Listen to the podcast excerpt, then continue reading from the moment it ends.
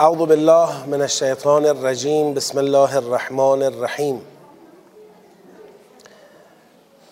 سلام علیکم و رحمت الله. آیه 27 رسیدیم در این سوره شریف. هم در این آیه برمیگرده به همون افرادی که از ابتدا راجبشون صحبت شد همون جریانی که سعی می‌کنن سخنان پیغمبر رو مخالف دیدگاه های علمی و کارشناسی جلوه بدن. همون جریانی که در حقیقت یک روز با مؤمنان همراه بودن در تقاضای صدور فرمان قتال و جهاد. اما امروز که این فرمان صادر شده ترس وجود اونها رو گرفته و روی گردان شدن. همون جریانی که هدایت براشون روشن شده اما تحت تأثیر تصویل و املاع شیطان قرار گرفتن و این هم علتش این بوده که سراغ کفار رفتند و به کفار وعده اطاعت در بعض امور دادند. ببینید این وعده اطاعت در بعض امور رو خواهش می‌کنم دقت کنید. اینها اعلان کفر نکردند. اعلان اطاعت مطلق از کفار هم نکردند. اینها جرمشون دقیقا اینه که سر ما انزل الله معامله کردن. سر بخشی از ما انزل الله که باب میل کفار نبوده و منافع کفار رو تأمین نمی کرده اینا رفتن به کفار وعده اطاعت دادن. که با توجه به سیاق قدر متیقن حد اقل از این وعده اطاعت چی هست؟ قول به این که ما با شما درگیر نمیشیم. در سوره هشت یادتون میاد؟ وقتی یه عده‌ای به منافعی که می‌خواستن نرسیدن به غنیمتی که می‌خواستن نرسیدن رفتن سراغ همون کفاری که خدا اخراجشون کرده بود. به اونا گفتن که لا نطیع فیکم احدا ابدا. گفتن درباره شما از هیچ کس اطاعت نمی کنیم یعنی پیغمبرم به ما بگه برید با اینا بجنگید ما حاضر نمیشیم با شما بجنگیم. یه وعده اطمینان دادن.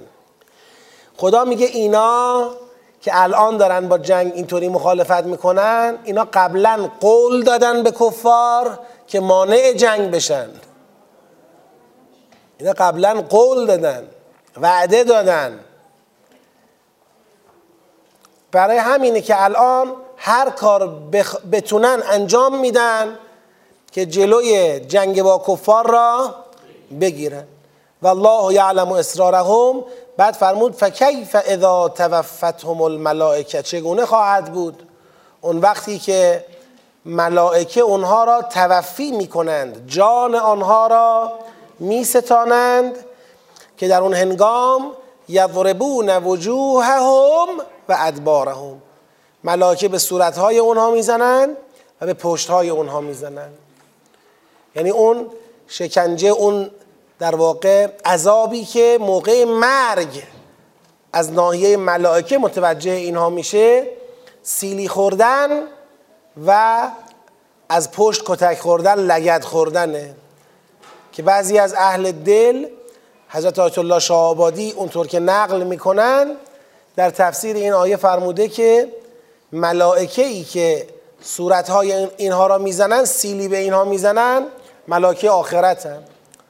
و ملائکه ای که به اینها لگت می‌زنن از پشت ملائکه دنیا ملائکه دنیا تلاش می‌کنن اینها را از دنیا بیرون کنند و ملائکه آخرت اینها را قبول نمی‌کنن. اینا بین این دنیا و آخرت این عذاب متوجهشون میشه. بعد یه نفر اینجا میگه آخه چرا؟ خدا دوباره تکرار می‌کنه. ذالک به انهم اتبعوا ما اسخط الله. این به این خاطره که اینها تبعیت کردند از آنچه خدا را به غضب آورد. اینها تابع چیزی شدند که سخط و غضب الهی را متوجهشون کرد. و کرهو رضوانه. اینا از اون چه رزوان خدا در اون بود یعنی جهاد با کفار قتال با کفار بدشون اومد. در نتیجه فاحبط اعمالهم. خدا اعمالشون رو حبت کرد. خواهر و برادر ببینید میزانهای ذهنی خودمون رو باید با قرآن منطبق کنیم. اگر می‌خوایم حزب الله باشیم کسی اگر می‌خواد اندیشه سیاسی اجتماعیش با قرآن هماهنگ باشه باید معیارها و میزانها و خطکشهای خودش رو با قرآن منطبق کنه.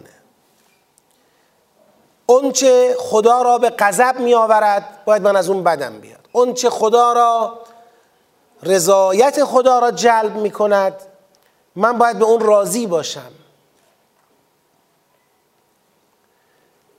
اون کسانی که مسیرشون از خدا جداست من نباید با اونها رفیق باشم. اون کسانی که با خدا همراهن من با اونها باید همدل باشم. شاخصهای ما معیارهای ما اگر قرآنی شد حزب الله تقویت میشه. و خواهد تونست کل جبل راسخ که انهم بنیان مرسوس در مقابل دشمنان خدا ایسته و به پیروزی برسه. و کاری که شیطان لعنت الله علیه انجام میده دستکاری همین معیارها همین میزان هاست با همون برچسب هایی که گفتم. برچسب می‌زنه. برچسب می‌زنه. آنچه را زشت زیبا آنچه را زیباست زشت جلوه میده برای ما. خیلی باید از خدا بخوایم. به ما این بصیرت رو بده که ذهنمون و معیارهای ذهنی و قلبیمون رو با قرآن تطبیق بدیم و هماهنگ کنیم. یک خطری که همه ما قرآنی ها رو می‌تونه تهدید کنه اینه که سعی ما بر این باشه که قرآن رو با خودمون هماهنگ کنیم. همه باید از این مراقبت کنیم. دست به توجیه قرآن نزنیم. حتی اگر جایی من اینی که میگم تجربه شخصی خودمه به عنوان یک راهنمایی عرض می‌کنم. اگر جایی دیدیم اون چه قرآن میگه تو قلب من حداقل اینی که الان دارم ازش می‌فهمم. تو قلب من نمیشینه. فرض کنید. من نمی‌تونم انگار قبول کنم یه حرفی رو تو قرآن. اگر صبر کنیم سکوت کنیم توقف کنیم حتی به خودمون بگیم آقا من فعلا راجع به این سوره توجیه مثلا نشدم. این خیلی بهتر از اینه که از ترس اینکه به خودم نمی‌تونم بگم من راجع به این سوره توجیه نیستم از ترس این مسئله شروع کنم به توجیه کردن سوره. شروع کنم به دستکاری کردن اون اطلاعات و داده ها به نحوی که ازش اون خروجیه در نیاد. اون اولی خیلی به انصاف نزدیکتره. یا حقانیت یک چیز را با همه وجود یه حرف قرآنی را می‌بینید میپذیرید فبه مراد. یا می‌بینید اگر هنوز ننشست در ذهن و جان شما صبر کنید. کسی شما را دنبال نکرده همین الان فوری یالا به این سوره ایمان بیار. خب من وقت می‌خوام. باش برو مطالعه کن برو بیشتر فکر کن برو بیشتر دقت کن. اما شروع نکن به توجیه کردنش. نه این اینو نمیگه. این اینو نمیگه. من فکر می‌کنم این آیاتی که خوندیم خیلی شاخص خاصیه. یعنی سر موافق بودن یا نبودن مؤمنان با این سوره و با این شاخص که باید کفاری را که مانع راه خدا هستند باید از سر راه برداشت سر این موضوع خدا پای مسائلی مثل حبت عمل رو پیش کشیده. میگه آقا این اعمال دیگرش به درد نمی‌خوره. خدای هجابش خوب بود به درد نمی‌خوره. نماز خوب میخون به درد نمی‌خوره. مسجد می‌رفت به درد نمی‌خوره. روزه می‌گرفت به درد نمی‌خوره. کمش ده بار پیاده رفته بود اربعین به درد نمی‌خوره. رفته بود مکه به درد نمی‌خوره. اه این همه حبت شد. بله چرا؟ اتبعوا ما از خط الله کره رزوانه چرا رفت با دشمن خدا بس؟ چرا قول داد که ما با شما نمی جنگیم چرا راه شیطان رو باز کرد که تصویل کنه؟ به خود او به قبولانه که به جای اینکه ترس خودش رو بپذیره و درمان کنه خودش رو به خودش به قبولانه که بله من چهره سلطلبم. خیلی شاخص مهمیه. یک شاخص صد درصد سیاسی در قرآنه. که قشنگ میگه باید شما خطت مرزت مشخص باشه. موافق جریان قتال با کافران مانع راه خدا باید باشی. حالا همراهی همدلی پول خرج کردن جون گذاشتن هر چی لازم باشه. باید باشی. تو این خط باید باشی. این چیزی است که اگر دشمن موفق شد از ما بگیره ما را درباره کتاب خدا وادار به توجیه بکنه. وادار به عبور بکنه. وادار به اخذ یا گرفتن جست های مثلا مختلفی بکنه. بعدش دیگه چیزای دیگه تو اسلام نه برای اونا مسئله است نه برای خدا ارزشی داره. گویا برای خدا اون وقتی همه اینا ارزش پیدا می‌کنه که منتهی به حاکمیت مطلق حق و عدالت بشه. بنابراین شرط قبولی همه اونا این میشه که عضو جبهه مبارزه با استکبار باشی عضو باشی کوتاه نیای. آشتی نکنی تو دلت تو زبونت تو عملت. ذلك بانهم اتبعوا ما اسخط الله و کرهوا رضوانه فاحبط اعمالهم بعد خدا میفرماید ام حسب الذين في قلوبهم مرض لن یخرج الله اذغانهم آیا اینایی که در قلبشون مرض هست کیان؟ رأیت الذین فی قلوبهم مرضون؟ ینظرون الیک نظر المخشی علیه من الموت همینا که از جهاد ترسیدن. میگه آیا اینا گمان کردن که خدا ازغان اونها را آشکار نمی کند اخراج نمی کند یعنی ازغانشون رو در نمیاره بیرون. آیا الذین فی قلوبهم مرض گمان کردن که الله ازغان اونها را اخراج یا اظهار نمی کند؟ خدا می‌خواد بگه یه چیزی در قلبشونه. خیال کردن من روح نمی کنم. فکر کردن من روح نمی کنم ازغان چیه؟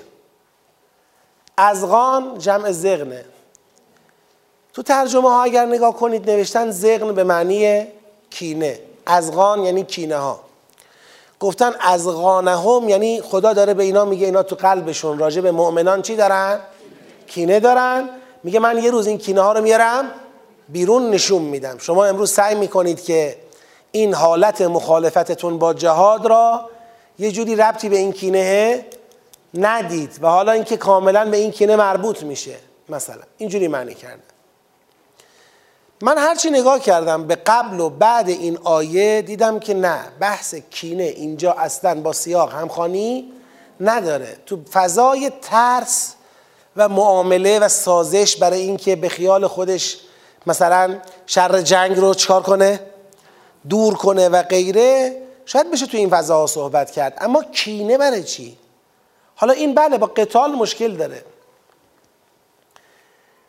توی لغتنامه ها جستجو کردیم چون معنی این کلمه را هماهنگ با قبل و بعد ندیدیم. ببینیم آیا ازغان غیر از کینه معنی دیگری هم داره؟ دیدیم بله.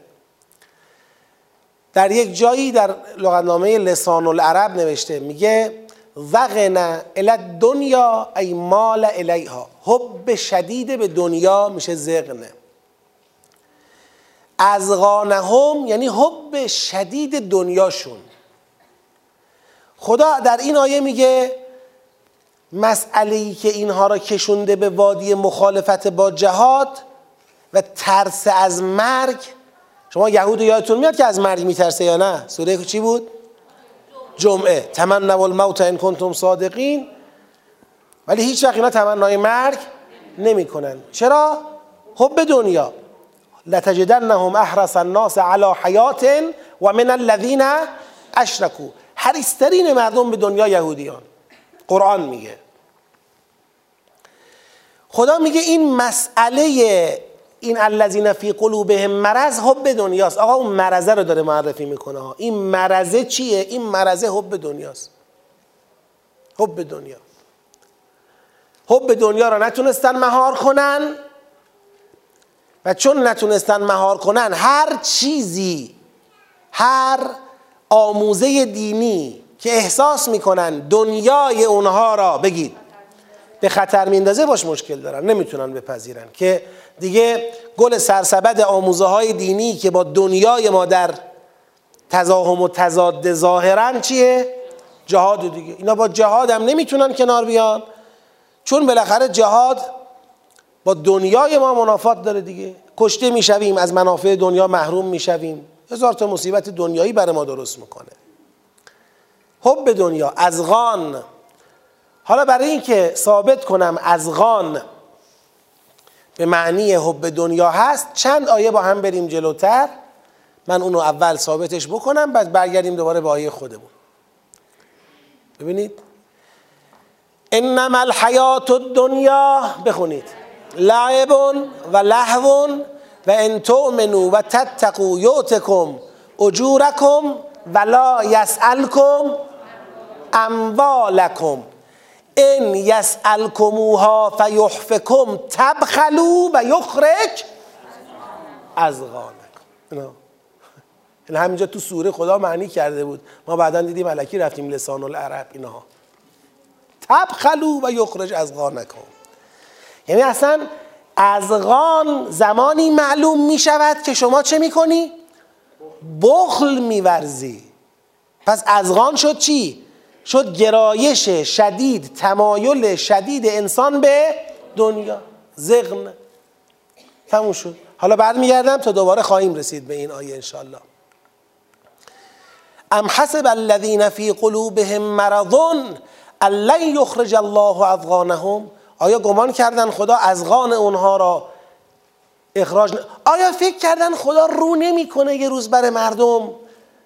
یه روز برای مردم معلوم بشه که اینا نگران منافع ملی نبودن بلکه نگران دنیای خودشون بودن.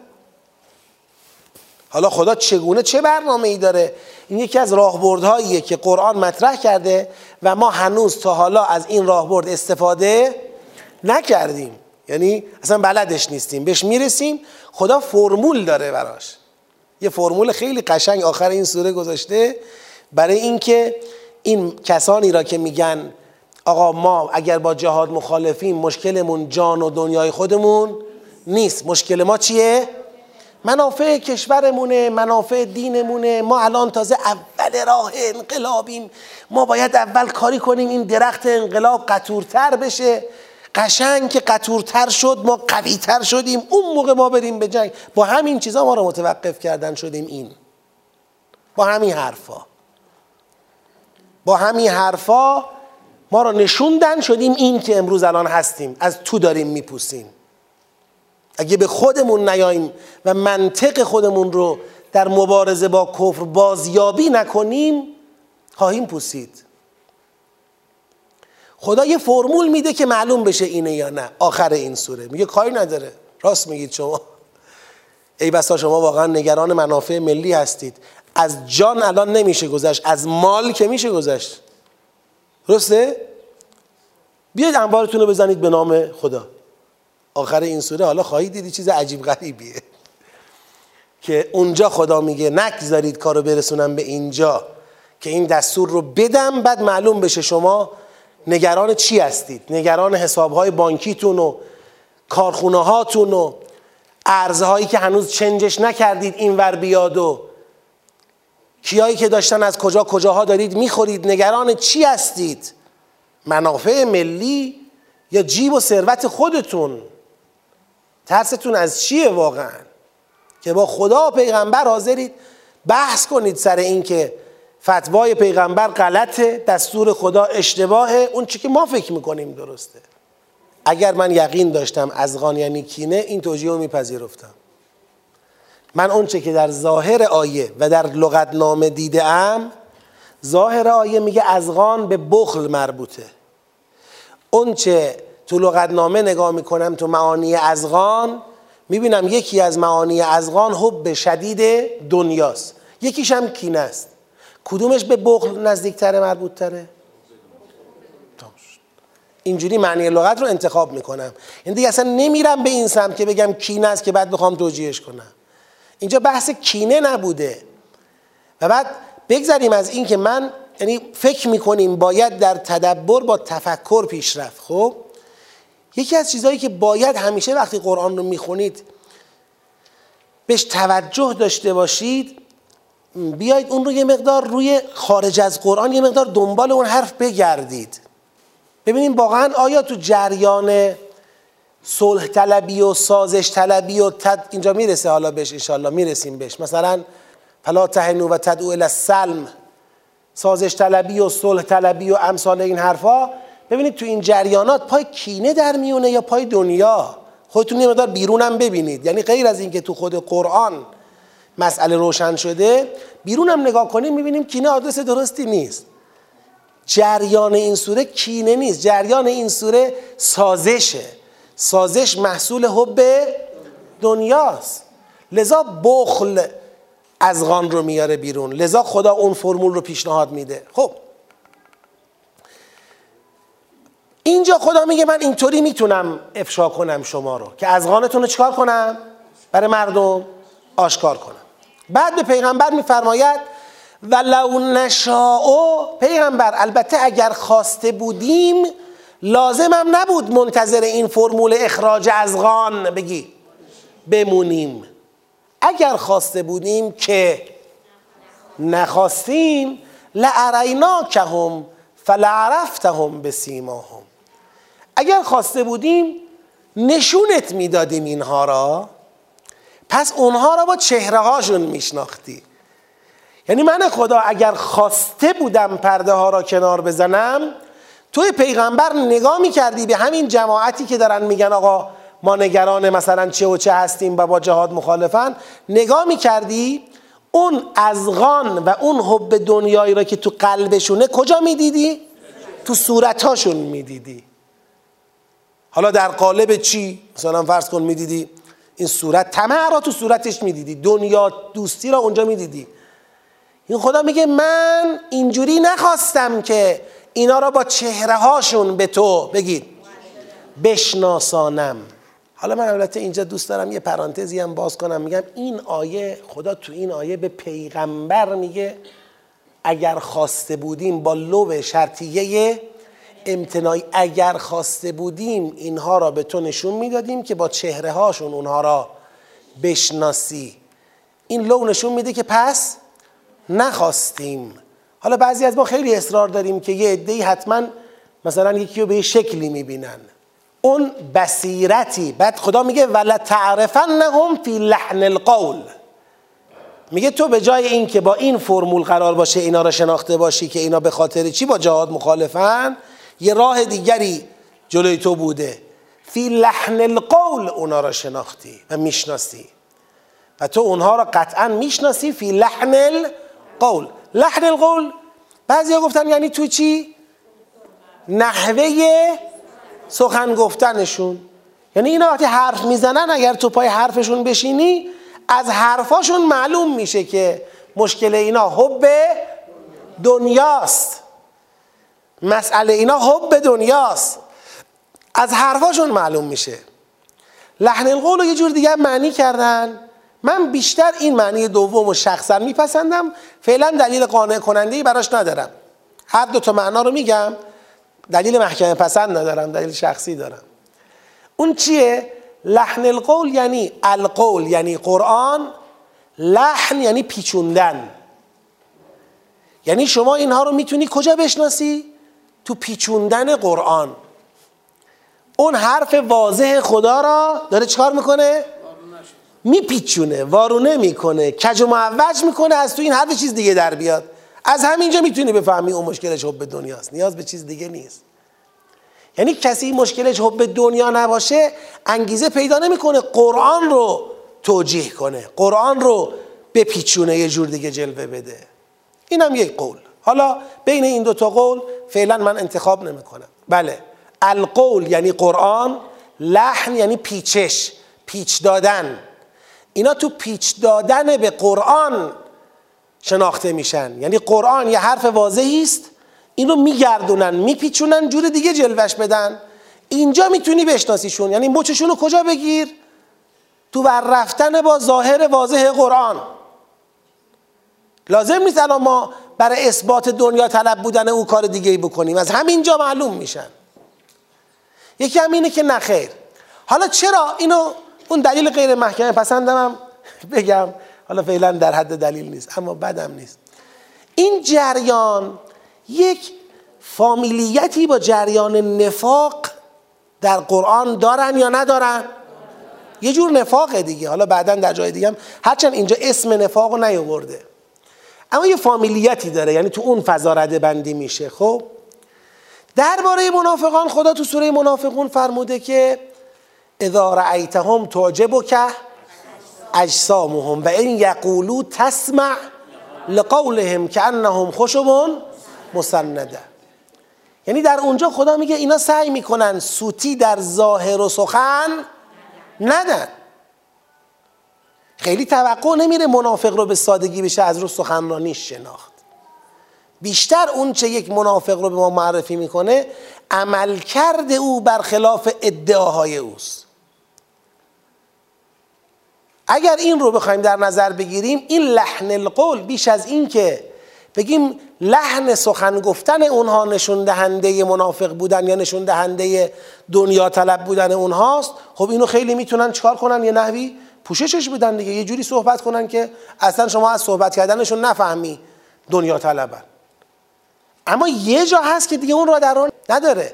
کسی که داره قرآن را دست به کار شده قرآن را میپیچونه. قرآن را توجیه می‌کنه. قرآن را وارونه جلوه میده. این نشون میده که هیچ مشکلی هیچ در واقع پشت این قضیه حب دنیاست. حالا این تو ذهنتون باشه تا شاید در دور بعدی تعیین تکلیف کردیم. ولا تعرفنهم فی لحن القول والله یعلم اعمالکم و خدا اعمال شما را می‌داند. همین هم می‌تونه شاهدی باشه. والله یعلم اعمالکم را آورده تو لحن القول. در ادامه لحن القول. یعنی لحن القول نوعی عمل است. یک اقدامی است او داره انجام میده. والله یعلم اعمالکم بعد میفرماید بدانید. بدانید. مؤمن ها این سنت را بشنوید و بدانید. ولنبلونکم حتی نعلم المجاهدین منکم و صابرین بدونید با این بازیایی که این مخالفین جهاد و قتال در میارن سنت مای خدا در این باره تغییر نمی‌کنه. ما قطعا قطعا قطعا شما را آزمایش می‌کنیم تا جایی که مجاهدین از بین شما و صابرین در میان شما شناخته بشن حتی نعلم تا بشناسیم مجاهدین از شما را و صابران را ایاتون باشه در ابتدای سوره چی گفت؟ گفت ذالک ولو یشاء الله لنتصر منهم. اگر خدا می‌خواست خودش خدمت کفار می‌رسید. ولکن لیبلو بعضکم به بعض. این همونه. میگه ما سر اون قراری که گذاشتیم با هم که این بار برای آزمایش شما انتقام از کفار را که مسئولیت خود خدا هست می‌خواد به دست شما بسپره این امتحانه. ما از این امتحان خدا میگه عدول نمی‌کنیم. ولنبلونکم حتی نعلم المجاهدین منکم و صابرین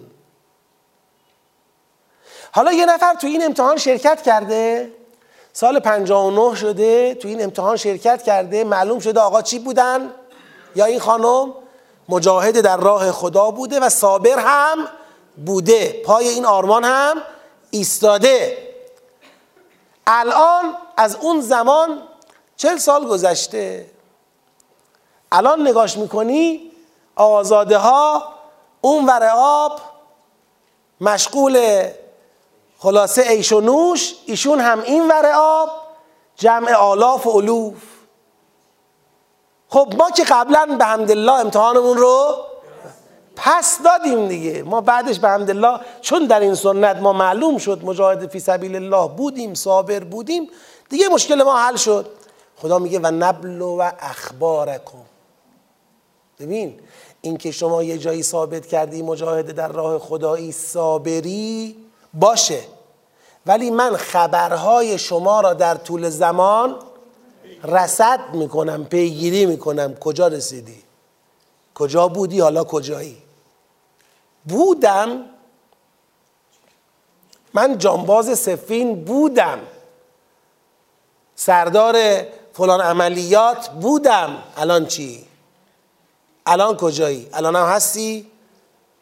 الان هم پای همون آرمان ایستادی؟ الان هم مجاهده در راه خدا هستی؟ نوش جونت. اون چه بودی نوش جونت. درسته. نیستی الان؟ این همون این نبل و اخبارکم ترجمه است حرف امام ترجمه است از این میزان حال فعلی افراد است. این قبلا این بوده این بوده این بوده. الان چیه؟ الان چیه مهمه؟ آیه زمانی جنگ را مدیریت می‌کردم. امروز وای میستم به جماعت نگاه می‌کنم. میگم آقا بیاید دنبال پیشرفت های علمی. تا کی می‌خواید پولا؟ تو مملکت خرج موشک و تسلیحات و چه و چه بشه. فلان کشور فلان کشور فلان کشور. این بودجه های نظامی رو بردن صرف علم کردن اینجور پیشرفت کردن. انشالله شما هم برید به این سمت. شما مثلا یه زمانی فرمانده جنگ بودی. حالا از جنگ پشیمانی کلا. جنگ برای چی کردی اون روز؟ اون روز سر چی می جنگیدی الان سر چی آشتی می‌کنی؟ یعنی الان داری اعلام می‌کنی اون روز اشتباه کرده بودی؟ اون روز که انقلاب کرده بودی؟ اون روز که پای اسلام صدها هزار جوان مردم رفتن شهید شدن اون روز اشتباه کرده بودی؟ یا دشمن تغییر ماهیت داده؟ چی عوض شده که امروز ما نباید مسلح باشیم به تجهیزاتی که بتونیم با کفار بجنگیم. حالا بشین پای صحبت میگه منافع ملی پیشرفت فناوری صنعت رشد.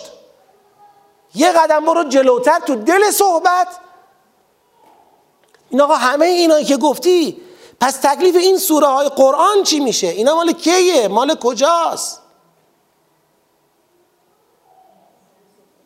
شما برای اینا اومدی انقلاب کردی یا برای چیز دیگه ای بنا بود شما رئیس بشید شدید تموم شد. یا بنا بود اسلام حاکم بشه. کو ببینید سر این منطق یه دعوای اساسی تو کشور هست. تو جهان اسلام هست نه تو کشور. همین الان شما برو فلسطین. چه بسیار گروه هایی که میگن آقا بالاخره اومدن اینجا را بگید. گرفتن تموم شد. الان یه کشوری به نام اسرائیل. حالا لطف می‌کنن اجازه میدن.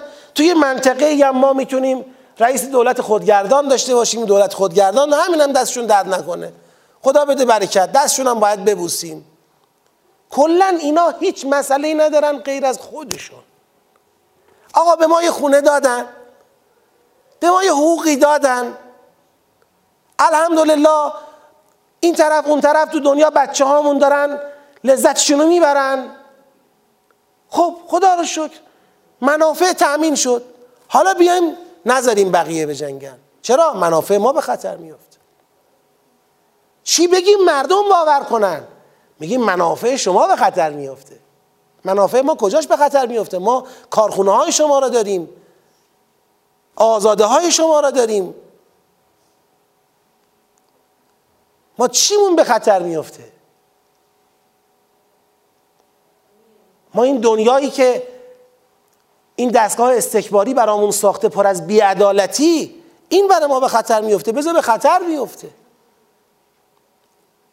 از کی اشراف شدن مدافعین حقوق پابرهنه ها؟ اغنیا و متمولین شدن نگران حقوق اخشار ضعیف.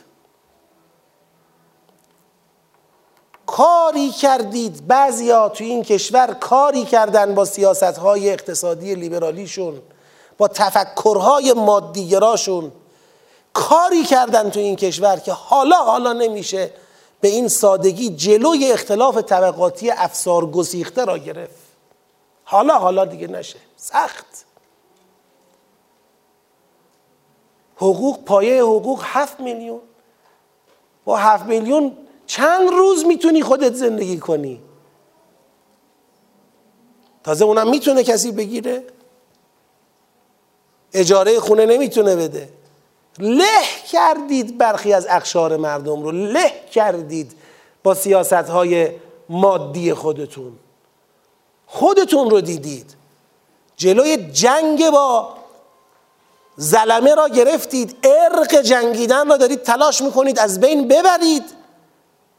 نتیجه ای جز استیلای نظام سرمایه سالار با نام شیک برنامه توسعه و برنامه های توسعه محور نخواهد داشت. هرچی الان نگاه می‌کنی به مملکت می‌بینی رفاهیات فراوان. رفاهیات کمه؟ چرا الان ناراحتن مردم؟ از چی ناراحتن؟ از اینکه رفاهیات کمه؟ بوستان تو کشور کم تأسیس شده؟ صد کم تأسیس کردید؟ اتومبیل کم تولید کردید؟ کف خیابون؟ کارخونه کم دارید؟ کجا چیزی کم داریم که ما از اون ناراحتیم؟ از اون چیزی ناراحتیم که محصول نظام سرمایه سالاریه. چیزی به نام اختلاف طبقاتی. تبعیض جامعه را به اشراف و اغنیا و پابرهنه ها تقسیم کردن. یه عده را مستحق بخور و نمیر دانستن. یکی تو همین شهر زندگی کنه که پول غذای سگ سوسولش دو تا خونه رو به شرخونه یکی نتونه نون شبش رو ببره سر سفره. این محصول تعطیل کردن روحیه جهاد و جنگ و قتال با ظلم و ظلمه بود که به بار آوردید. آخرش هم می‌خواید کلا دیگه تمام کنید. آقا چهار تا موشک هم داریم تحویل بدیم تمام. اینا رو هم تحویل بدیم و تمام. میری تهش؟ ما نگران منافع ملی هستیم. آره راست میگید. خیلی شما نگران منافع ملی هستید. از اول هم بودید الان هم هستید. ولنبلونکم حتی نعلم المجاهدین منکم و الصابرین و نبلو و اخبارکم. ما خبرهای شما را رسد می‌کنیم. اینطور نیست یه نفر یه روزی فرمانده جنگی بوده دیگه تمام میشه. ان الذين كفروا وصدوا عن سبيل الله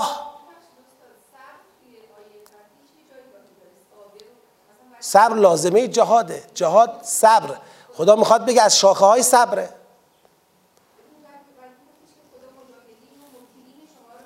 نه دیگه. اینکه باید می‌گفته که خدا گفته صبر که به ما یه چیزی رو بفهمونه. جهاد از شاخه های صبره.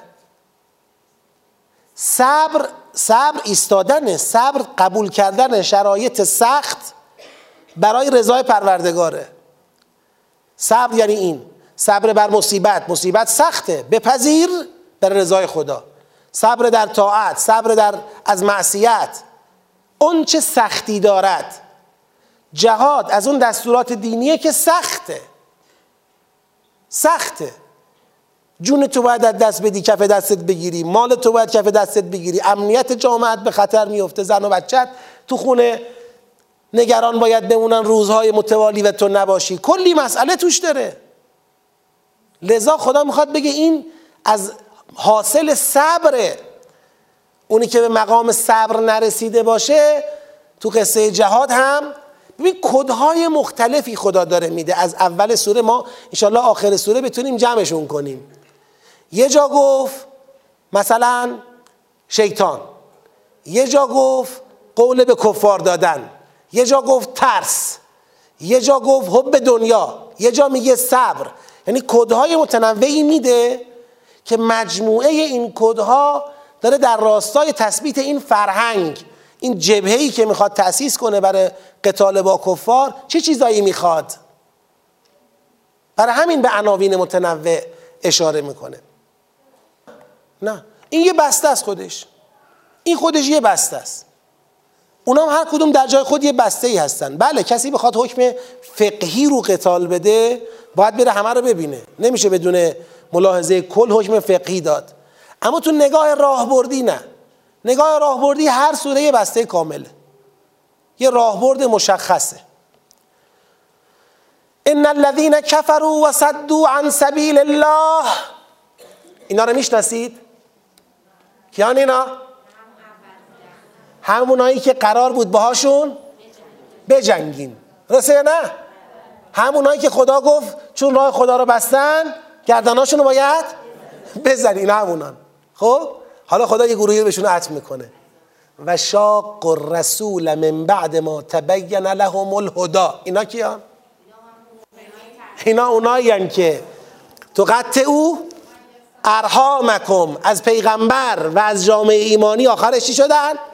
شاق الرسول من بعد ما تبین لهم الهدا این من بعد ما تبین لهم الهدا یادتونه؟ ان الذين ارتدوا على ادبارهم من بعد ما تبین لهم الهدا الشیطان سول لهم و املا لهم. خب الان یه دونه الذین شد برای هر دوتا تا. الان یه الذین اونور بود یه الذین این ور بود الذین اونور کفروا و صدوا عن سبیل الله بود الذین اینور فی قلوبهم مرض بود نمی‌دونم چه بود. حالا یه الذین برای جفتشونه. صفات جفتشون رو زیده یه الذین میاره. یعنی اگر شما دیگه از این خط جدا شدی حالا دیگه با از نظر ما کجایی؟ تو اون جبهه ای. پس بشنوید. ان الذين كفروا وصدوا عن سبيل الله و شاق الرسول من بعد ما تبین لهم الهدا لن یضر الله شیئا. اینا هیچ ضرری به خدا نمیرسونن. خیال نکنن که حالا اینا با هم شدن یه جبهه که خدا مغلوب میشه تو این جبهه. و سیحبط اعمالهم. تو این سوره خدا رو اعمال ازل اعمال حبت اعمال نمی‌دونم تکفیر فلان خیلی اشاره کرده. خدا میگه اعمال اینها را حبت خواهد کرد. حالا پس چی؟ یا ایها الذین آمنو لبیک اطیع الله و اطیع الرسول. ولا تبطلوا اعمالکم پس از خدا اطاعت کنید و از رسول اطاعت کنید و بی جهت با مشاقه از پیغمبر زمینه ابطال اعمال خودتون رو فراهم نکنید. اعمالتون رو باطل نکنید بابا. چقدر نماز خوندی روزه گرفتی بندگی کردی مناسک اجرا کردی به خیال خودت تقرب الله حالا همه رو سر این مسئله داری از دست میدی. بله. حالا اینکه آخر سوره اصلا کل سوره سوره رسوله. می‌رسیم. خب اگر ما اطاعت از خدا و اطاعت از رسول نکردیم خواستیم اعمالمون رو باطل کنیم چی؟ حالا بالاخره الان جوانیم. انشالله یه چند روز مونده به وفاتمون. به خواست خدا یک حاطف غیبی میاد تو خوابمون میگه فلانی. میگم بله. میگه دو روز دیگه وفات قراره بکنی. ما هم تو همون دو روز به خواست پروردگار انشالله چیکار می‌کنیم؟ کارمون انجام میدیم. خره الان اوضاع بگذره. خدا میگه نمیشه آخه. ان الذين كفروا و صدوا عن سبیل الله ثم ماتوا و هم کفار شما می‌دونی کی میمیری؟ چجور میمیری؟ شما برای اینکه کافر نمیری الان باید یه فکری بکنی. اگر کسی کفر ورزید راه خدا را بست بعد مرد در حالی که کافر است فلن یغفر الله لهم. هرگز خدا این افراد را مورد مغفرت قرار نمی‌دهد. دیگه اینجا رسما اینا شدن الذین کفروا و صدوا عن سبیل الله. دیگه یعنی رسما عنوانشون با همونهایی که اول سوره بنا بود باهاشون بجنگیم چی شد؟ یکی شد. فلا حالا که اینطوریه فلا تهنو و تدعو الی السلم. مؤمنان حالا که اینطوریه لا تهنو سست نشید. و دعوت به سازش نکنید. سست نشوید و دعوت به سازش نکنید. صلح طلبی سازش طلبی یه عنوانی خوردید زدید شیطان زده روی عملتون. این یه چیز دیگه است پشتش فلا تهنو و تدعو الى السلم. و انتم الاعلون. و شما برترید. این میدان به نفع شماست. خدا پشت شماست. آقا انتم الاعلون تو سوره خدا گفته بود یا نگفته بود؟ کجا؟ یا ایها الذین آمنوا ان تنصروا الله ینصرکم و یثبت اقدامکم. ذالک بان الله مولا الذین آمنوا. و ان الکافرین لا مولا لهم. چند بار خدا تو سوره گفت؟ الان هم داره تاکید می‌کنه. و انتم الاعلون نگذارید به شما القا کنن. بابا قدرت ما نیستیم. آمریکا اگر فلان کند نمی‌دونم دکمه چی چرا بزند علم می‌شود بل می‌شود. و انتم الاعلون و الله معکم. شما برترید. و خدا با شماست. و لن یترکم اعمالکم. این اعمال دوباره اومد. اونا سعی می‌خوان بکنن بگن آقا اگر شما رفتید تو فضای جهاد این همه خودتون زحمت کشیدید. مثلا اسلام برپا شده قرآن اومده وسط و و و شعائر آزاد شده.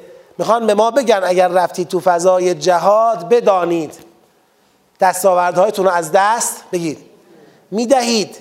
مخالفین جهاد می‌خوان بگن اگر شما درگیر شدید هر روز دشمن تحریمهاش رو بگید. بیشتر می‌کنه فشارهاش رو بیشتر می‌کنه. اگر لازم شد با شما میجنگه. بیا این همه شهید دادیم زحمت کشیدیم مصیبت کشیدیم. همه اینا چی میشه؟ هدر میره از بین میره. خدا میگه اینطوری نیست. ولن یترکم اعمالکم. شما اگر رفتید تو خط جهاد وایسادی خدا اجازه نمیده اعمال شما. بگید. هدر برود چیزی از اعمال شما کم بشود. اجازه نمیده. خدا طرف شماست. بله شاید کشته بدیم شاید زحمت متحمل زحمت بشیم شاید شکست های ظاهری را متحمل بشیم.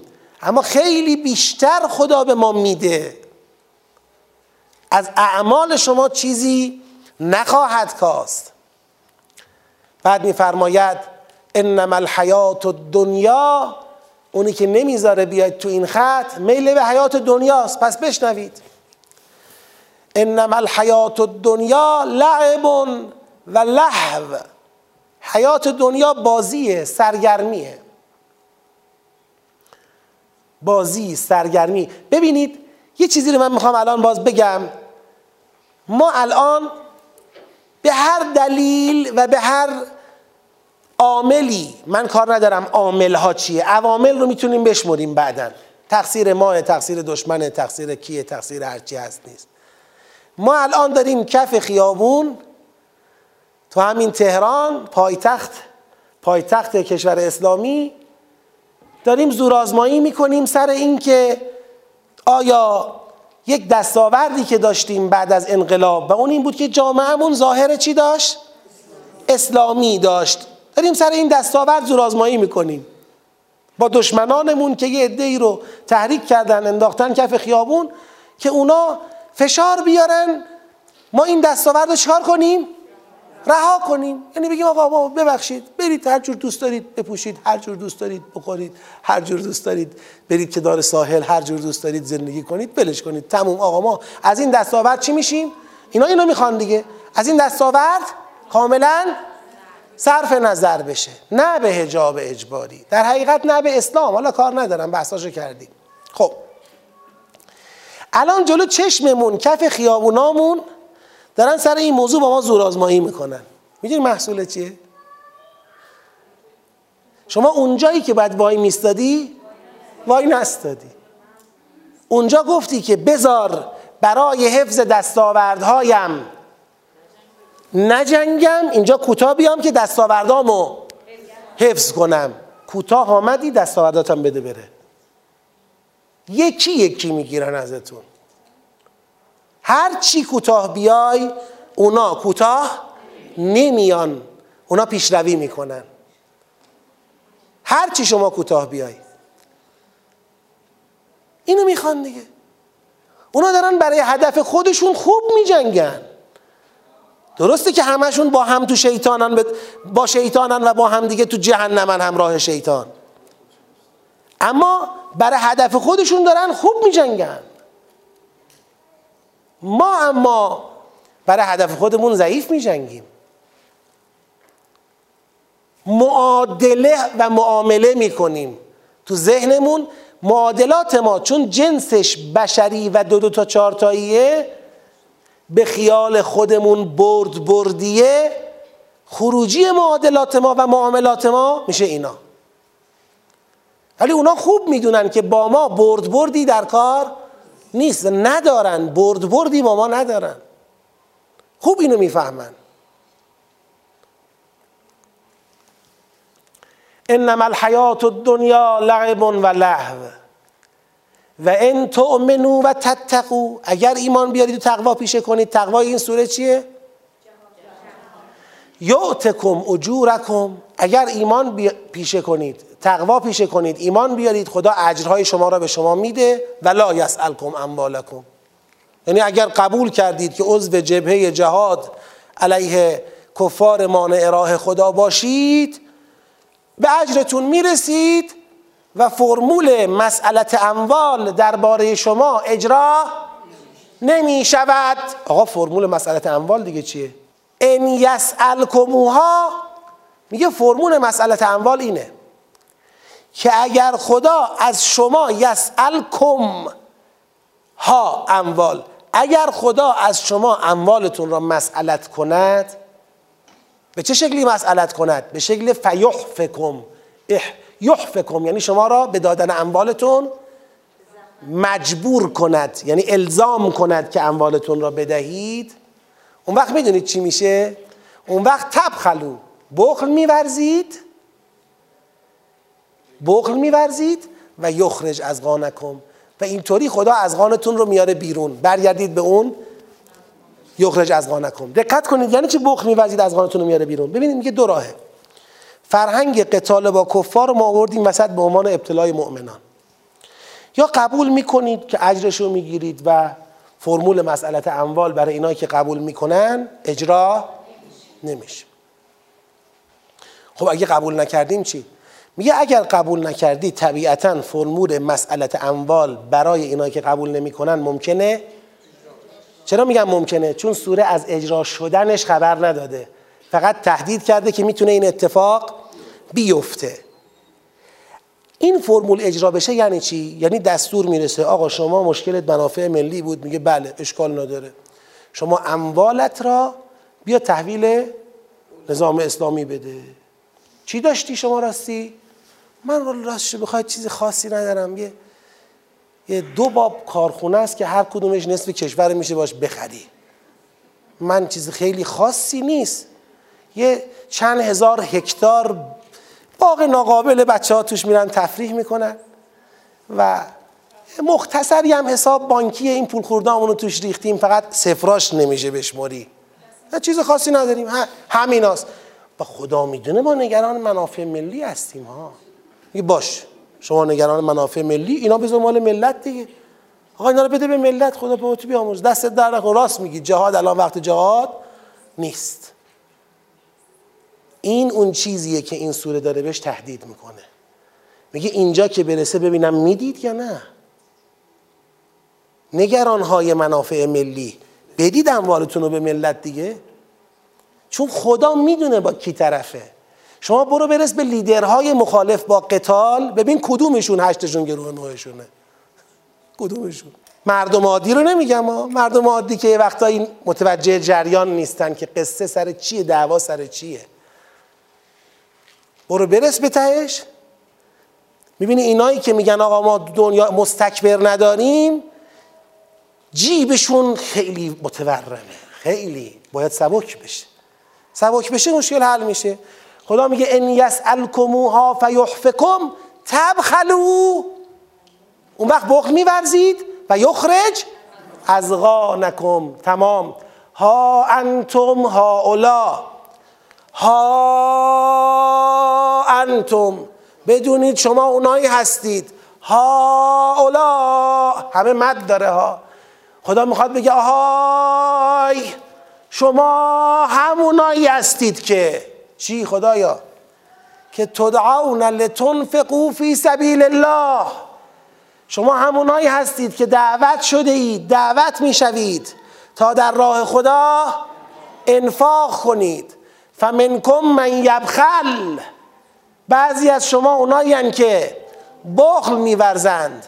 و من یبخل فانما یبخل عن نفسه. هر که بخل میورزد درباره خودش بخل ورزیده. خودش را محروم کرده.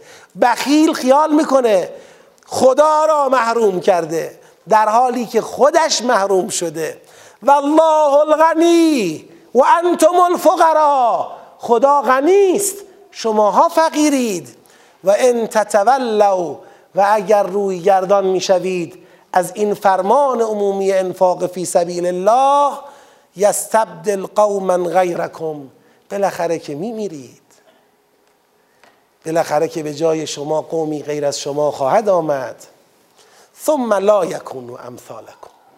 ان الله اونها مانند شما بگید. نخواهند بود. 1400 سال این سوره داره میچرخه تا اون قوم بیان. و خواهند آمد. این آیه عبارت اخرای اونه. یا ایها الذین آمنو من یرتد منکم عن دینه فسوف یأتی الله بقوم یحبهم و یحبونه. خب برای جلسه آینده سیاق شناسی سوره رو کار کرده باشید. جنبندی سیاق ها ارتباط سیاق ها ان الله صلواتی ختم میفرمایید.